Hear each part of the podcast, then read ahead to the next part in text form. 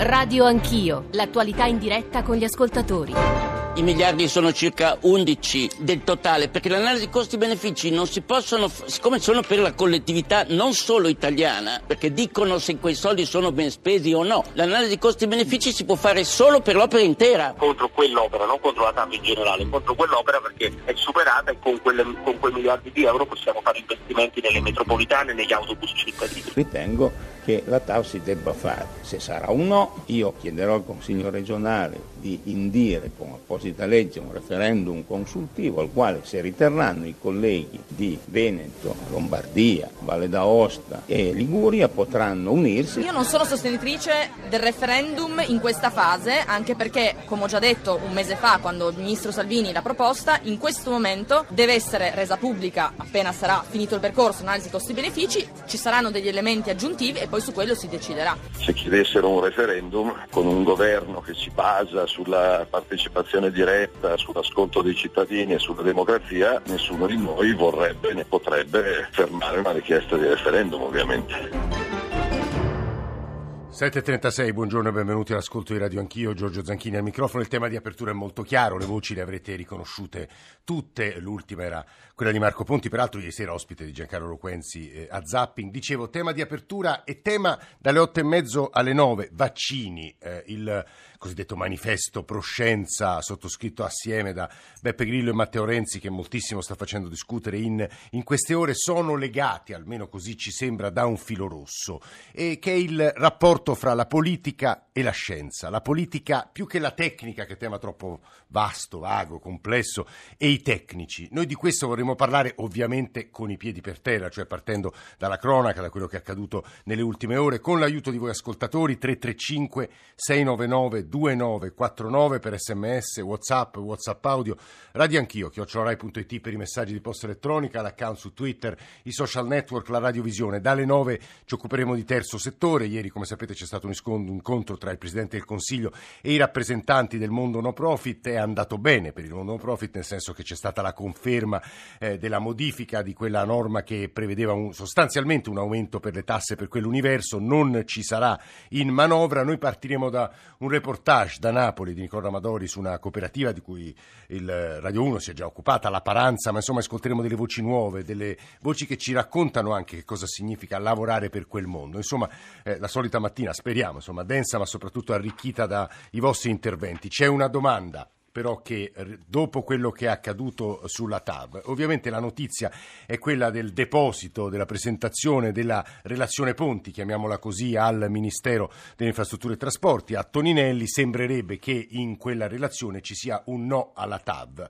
Il rapporto costi-benefici eh, ci dice che i costi di quella grande opera sono più alti dei benefici che l'opera stessa porterebbe. Che cosa cambia? Questa è la domanda che vorrei fare anzitutto a Damiano Carretto, che è il Presidente della Commissione Commissione Trasporti del Comune di Torino e poi a Sergio Chiamparino che della Regione Piemonte è il Presidente, per poi dare la parola però ai tecnici, proprio per percorrere quella, quella, quella, strada e avanzare, affrontare quella sfida del rapporto fra politica e tecnica. Damiano Carretto, buongiorno, benvenuto. Buongiorno.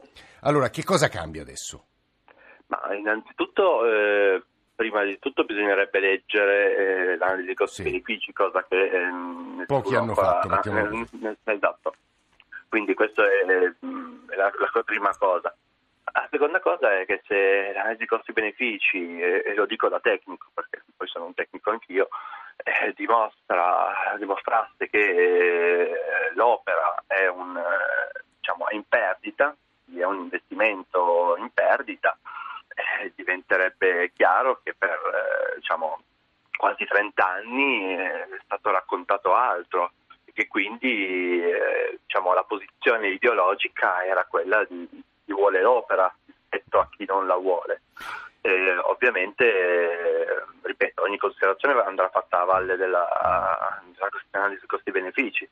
Eh, Presidente, ricordiamo, gli ascoltatori lo sanno, sì. insomma, che il Comune Torino è guidato dal Movimento 5 Stelle, il Movimento 5 Stelle, abbiamo sentito la sindaca Appendino che ribadisce eh, sostanzialmente la sua contrarietà anche alla luce della relazione che è stata presentata. Domani in piazza, però, oltre all'Universo SITAF ci sarà anche la Lega, che è alleato di governo del Movimento 5 Stelle. Questo è un problema o no?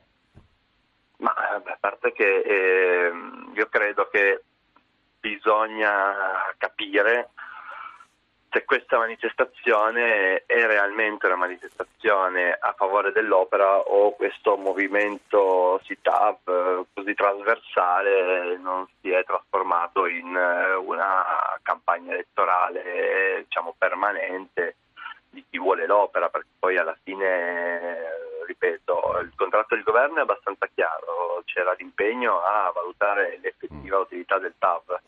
Eh, la, la Lega può fare ovviamente nelle sue prerogative può prendere tutte le posizioni che ritiene più... Però lei dice una volta che si è stabilito i tecnici e su questo poi dovremo eh, dire una parola se, perché se, se vogliono complicato. difendere un, un'opera che viene mh, dimostrata essere eh, diciamo inutile e costosa Inutile, eh, ne prendano se Mi dica l'ultima prendere- cosa per il momento Carretto, Eh, un referendum è l'idea poi di Chiamparino, torna questa idea del referendum, Eh, ieri Matteo, eh, Matteo Salvini l'ha ribadita, ha insistito molto su questo punto, come ha fatto peraltro un mese fa, vi vedrebbe favorevoli o contrari? L'ultima cosa per il momento, referendum. io- No, ovviamente votereste no, però dico lo vorrete, lo vorreste? No, no, il, disco- il discorso è che a me fa piacere che la politica riscopra in questo momento nel 2018 lo strumento della democrazia diretta, ma forse questa- questo strumento andava, andava diciamo, utilizzato eh, 25 anni fa quando si è iniziato a parlare dell'opera, eh, andava utilizzato diciamo, prima eh, de- de- di devastare una valle, di, di mili- di Mm. militarizzare una valle. Cioè lei Eh, dice andava fatto prima, si fermi un secondo Ah, Presidente perché... Sì, sì, andava, andava sicuramente fatto prima. Ah. Eh, In questo momento, per quel che È mi riguarda, tardivo, è solo campa- eh, Sì. campagna elettorale, Se- è palesemente campagna elettorale. Sergio Chiamparino, buongiorno, benvenuto a Radio Anch'io. Buongiorno, buongiorno. Allora, stamane lei l'avrà visto sul eh, giornale della sua città, la stampa di Torino, le si addebita il fatto che nel 2017 lei e il PD non avevate accolto in Consiglio regionale la proposta di istituire un referendum consultivo. Adesso lo volete. Ma non ce n'è bisogno perché c'è, come ha ben precisato il Presidente del Consiglio regionale Nino Poetti, l'articolo 86 dello Statuto permette la consultazione popolare su qualsiasi argomento, quindi non c'è bisogno di nessuna legge per fare il referendum. Adesso chi dovrebbe votare per quell'eventuale refer- referendum? Perché questo Beh, è un dato possiamo- importantissimo. Noi possiamo rivolgerci a tutti i piemontesi e ovviamente poi se i colleghi delle altre regioni del nord fossero d'accordo a coordinarsi per farlo il medesimo giorno tutti, potremmo far consultare tutte le regioni. Ma perché non dovrebbero votare i romani i napoletani o i palermitani? Beh, per me non c'è niente, se, se lo si vuole fare nazionale, ma allora a quel punto lo si fa nazionale anche su tutte le altre opere. Mi permette di dire, dottore, però che qui stiamo parlando un po', è, è un po' una discussione kafkiana questa, perché stiamo parlando di un'opera che si sta facendo, che è finanziata, decisa e votata da parlamenti e governi di segno politico diverso, passata attraverso il vaglio di sette analisi tra costi, benefici e di fattibilità economica fatte da autorità indipendenti, non fatte da una commissione scelta con mancanza assoluta di trasparenza come quella del, come ha ammesso lo stesso professor Ponti in una trasmissione televisiva No, eh, con me. Presidente, la fermo solo un secondo e torno da lei, Prego. perché qui arriviamo al nodo di tutto. Io stamattina ho Eh. provato a mettere una premessa all'inizio della trasmissione a dire, guardate, stamane noi parliamo e di TAV e di vaccini, del rapporto, in sostanza, parlando di TAV e vaccini, del rapporto fra politica e tecnica e tecnici e scienza, perché in un'intervista, lei l'ha appena citato una trasmissione televisiva, ma di Marco Marisio sul Corriere della Sera a eh, professor Ponti, in sostanza si mette in dubbio l'indipendenza della eh, commissione, perché eh, Marisio dice il fatto che i membri della commissione fossero tutti contrari alla TAV non inficia i risultati della stessa, risponde Ponti, noi non abbiamo punti di vista, noi abbiamo numeri, altrimenti saremmo dei cialtroni, conta la competenza, non la terzietà, ma davvero, dice Marisio, quando mai in passato è stata fatta una dichiarazione di terzietà? Erano imparziali i tecnici di Berlusconi o quelli dell'ultimo governo? Solo in questo caso viene richiesto, qui entriamo in un vero ginepraio, Presidente. Assolutamente. Io ripeto, eh, rimando alle analisi che sono state fatte nei dieci anni, perché ormai la questione nasce dal- dall'inizio degli anni 2000 e le analisi di fattibilità economica, le vere e proprie analisi di costi e benefici sono state fatte tra l'altro al- alcune a carico dell'Unione Europea, comunque da autorità, da agenzie scelte con delle procedure trasparenti. Questa è stata scelta in modo, se fossi volgare direi a umma umma, è stata scelta da, da- affidandola a co- coloro che si sapeva già che risultato avrebbero fornito. Infatti a me la cosa non stupisce. D'altra parte lo stesso professor Ponti in tutte le sue interviste alla fine conclude sempre dicendo la scelta deve essere politica perché su un'opera che è destinata a durare decenni, per non dire secoli, decenni, perché noi stiamo parlando di rifare un'opera fatta nel 1859, su un'opera destinata a, a, a durare decenni, i costi sono certi perché sono definiti sì, e si fanno nei mm. primi anni i benefici dipendono da stime politiche. Se io valuto un beneficio, quello di spostare il traffico di persone e di merci dal treno e dal, dalla, dall'auto, dal camion e dall'aereo alla ferrovia, darò un valore superiore a qualunque altra cosa, quella di fare un tunnel moderno, sicuro, non come quello che c'è adesso. Eh. Se invece valuto, come valuta il professor Ponti, che le autostrade rendono di più, eh, allora sceglierà autostrada. Mi permetto di dire solo al Presidente Carretto e poi in sì. taccio che se con il suo criterio anche le metropolitane sono in perdita, perché saprà, come mai, essendo Presidente del Consiglio dei Trasporti al Comune, che non c'è nessuna linea di metropolitana che se lei calcola quanto costa e quanto rende in termini di biglietti, sia inutile. Se non ci fosse il contributo statale, nessuna metropolitana potrebbe mm. funzionare. Eh, Damiano Carretto e poi abbiamo le voci di due tecnici in questo caso e poi devo aggiungere, devo dire, sta, stanno arrivando una valanga di messaggi di segno più diversi, non riesco nemmeno a leggere, però la redazione poi eh, mi aiuta a comporre il quadro attraverso i WhatsApp audio di quelli forse più densi, più sostanziosi, quelli che ci permettono di arricchire la conversazione. Damiano Carretto, Presidente Commissione Trasporti Comuni Torino, Movimento 5 Stelle e poi andiamo eh, da eh, Baccelli e Clerico. Carretto, se riesce concisamente. Allora no, prima vorrei solo rispondere al Presidente Campanino che forse non è avvezzo appunto alla tecnica perché un'analisi costi-benefici non è un'analisi costi-ricavi, sono due cose totalmente diverse. L'analisi costi-benefici prende in considerazione diversi aspetti e non solo banalmente i costi-ricavi.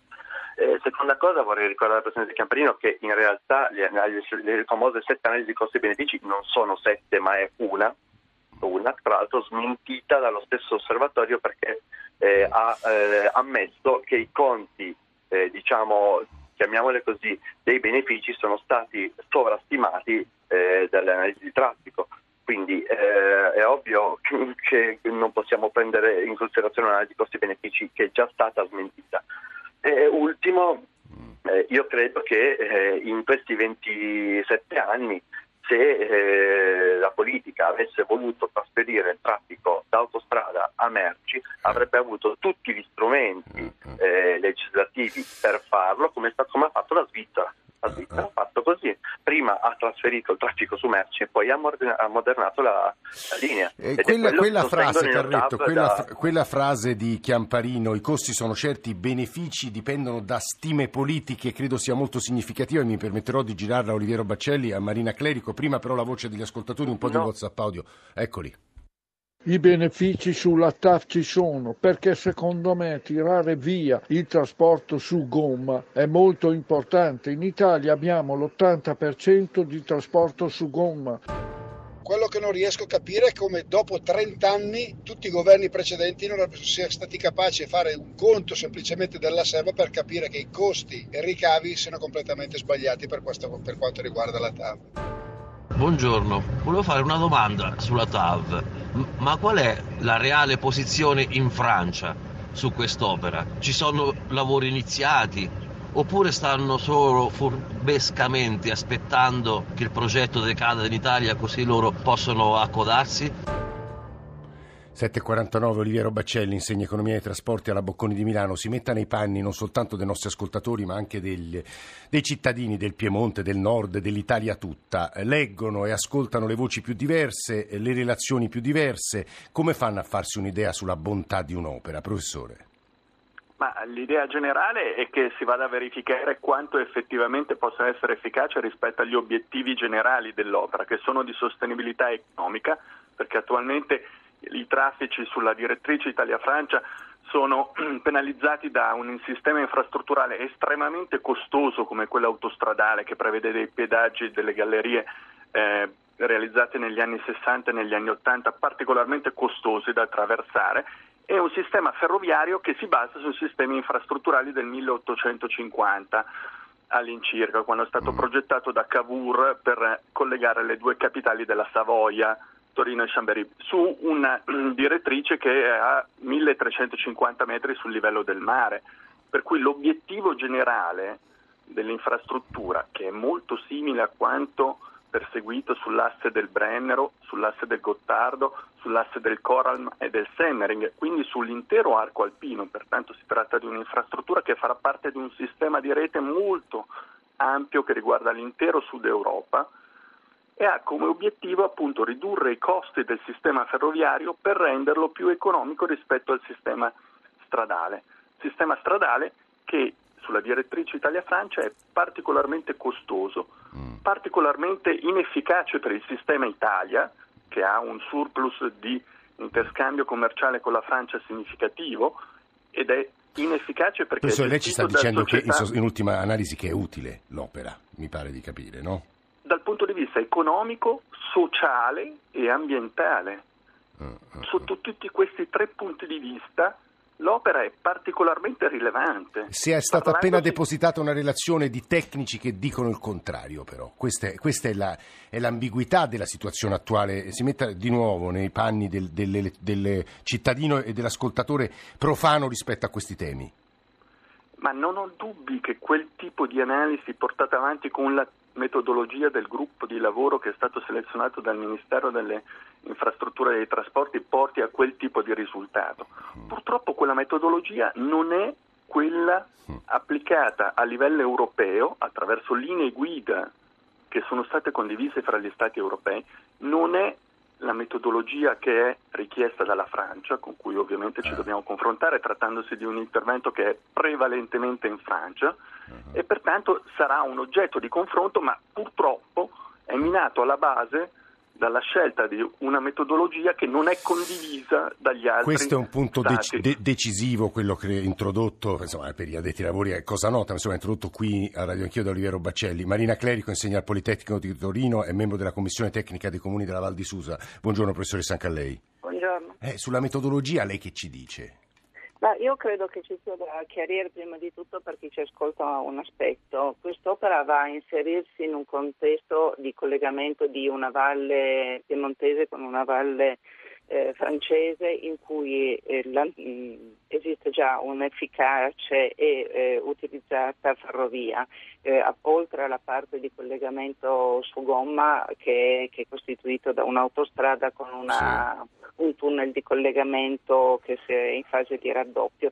Io quello che tengo a dire è questo, ehm, noi dobbiamo pensare quando si parla sempre di eh, ecologia riportata, la, la merce da gomma a rotaia, che eh, tutte le volte che si va su, anche su quest'opera a dire che l'opera avrà un'utilità, quindi un'utilità fondamentalmente per trasportare le cose, come in questo momento viene detto, una grossa quota parte, una grossa percentuale di eh, merci che camminano rimane assolutamente su gomma, cioè in sostanza i proponenti stessi. Cioè rimarrebbe su vanno, gomma rimarrebbe assolutamente sì. su gomma, quindi dire che c'è un aumento di merci come i proponenti eh, da molti anni dicono e eh, nel dicembre 2017 hanno ammesso loro stessi che eh, non corrispondeva a realtà, ehm, ma nonostante questo la, qualora aumentasse aumenterebbe di più su gomma, allora noi ci ritroveremmo in un contesto in cui eh, andremo a costruire una nuova ferrovia eh, quando avremo comunque una problematica ambientale estremamente grave perché più del 50%, abbondantemente più del 50% di questo aumento darebbe comunque a carico della gomma. Eh, c'è una cosa che dobbiamo dire, eh, di nuovo per chi ci ascolta, l'attuale ferrovia che viene sì. tanto vituperata è utilizzata per una quota parte che eh, nella migliore delle ipotesi è al di sotto del 10%. Uh-huh. Eh, secondo le varie stime di, dei proponenti andiamo a valori di utilizzo che sono intorno possibili, potenziali, sì. come minimo intorno ai 20 milioni sì. eh, di tonnellate. Sì. Stiamo usando 2,6 milioni di tonnellate. Eh. Anticipo un problema che tanto comunque è, è eh. quello che è emerso negli ultimi tempi, cioè il tunnel del Frejus sarebbe una, in condizioni di sicurezza tali eh. per cui noi non possiamo più utilizzare questo tunnel con la sicurezza. Bene, facendo un discorso di contenimento estremo di questi flussi, sì. avremo comunque un utilizzo, un sottoutilizzo della linea ancora molto alto. Ma in particolare quello che allora verrebbe da chiedere è questo, eh, ma è possibile stiamo utilizzando un tunnel non sicuro? Eh, professoressa Clerico, io la, la, fermo solo un secondo, dalle vostre parole si capisce quanto eh, densa, complessa, articolata è la materia che stiamo trattando. In ultima analisi la scelta sarà politica, suppongo io. Chiedo in 30 secondi a Carretto e a Chiamparino che cosa a vostro avviso accadrà nelle prossime settimane e mesi. Carretto, Presidente Commissione Trasporti Comuni Torino, veramente eh, monogra- eh, lapidario. Eh, sarà una scelta politica, deve essere una scelta lungimirante, quindi basata su numeri e dati reali. Eh. No, eh, Però laddove quelli sono contestati diventa veramente complicato. Ah, se, se, vogliamo ridurre la politica a scommesse, eh, riduciamo la politica delle scommesse. Io da tecnico preferisco ragionare da tecnico. Chiamparino, anche lei se riesce in 45 secondi. Ma guarda, io trovo, eh, diciamo, preoccupante che una docente del Politecnico dica che quel tunnel è un tunnel, è un tunnel su cui si può già sottoutilizzato, che si può utilizzare di più, sapendo che è un tunnel che non ha neanche le uscite di sicurezza. Detto questo, adesso i numeri ci sono stati forniti, comunque siano, il governo si assuma la responsabilità di decidere, e quando dico il governo dico Lega e 5 Stelle sì. insieme, e poi di conseguenza noi agiremo. Se sarà no, io come ho già detto, chiederò di fare un referendum per consultare i piemontesi, se altro, e altri vorranno unirsi lo potranno fare. Molto chiaro eh, tutti, devo dire, molto chiari, nella complessità della vicenda, meno complessa credo almeno dal punto di vista scientifico eh, sia tutto più pacifico la questione dei vaccini, che affronteremo subito dopo il GR1 delle 8 alla luce di quello che è accaduto ieri, insomma non c'è bisogno che io lo ricordi, lo ripeta, ma lo farò comunque in apertura di trasmissione. 335 699 2949. Adesso il GR1 delle 8 ci risentiamo fra più più o meno mezz'ora.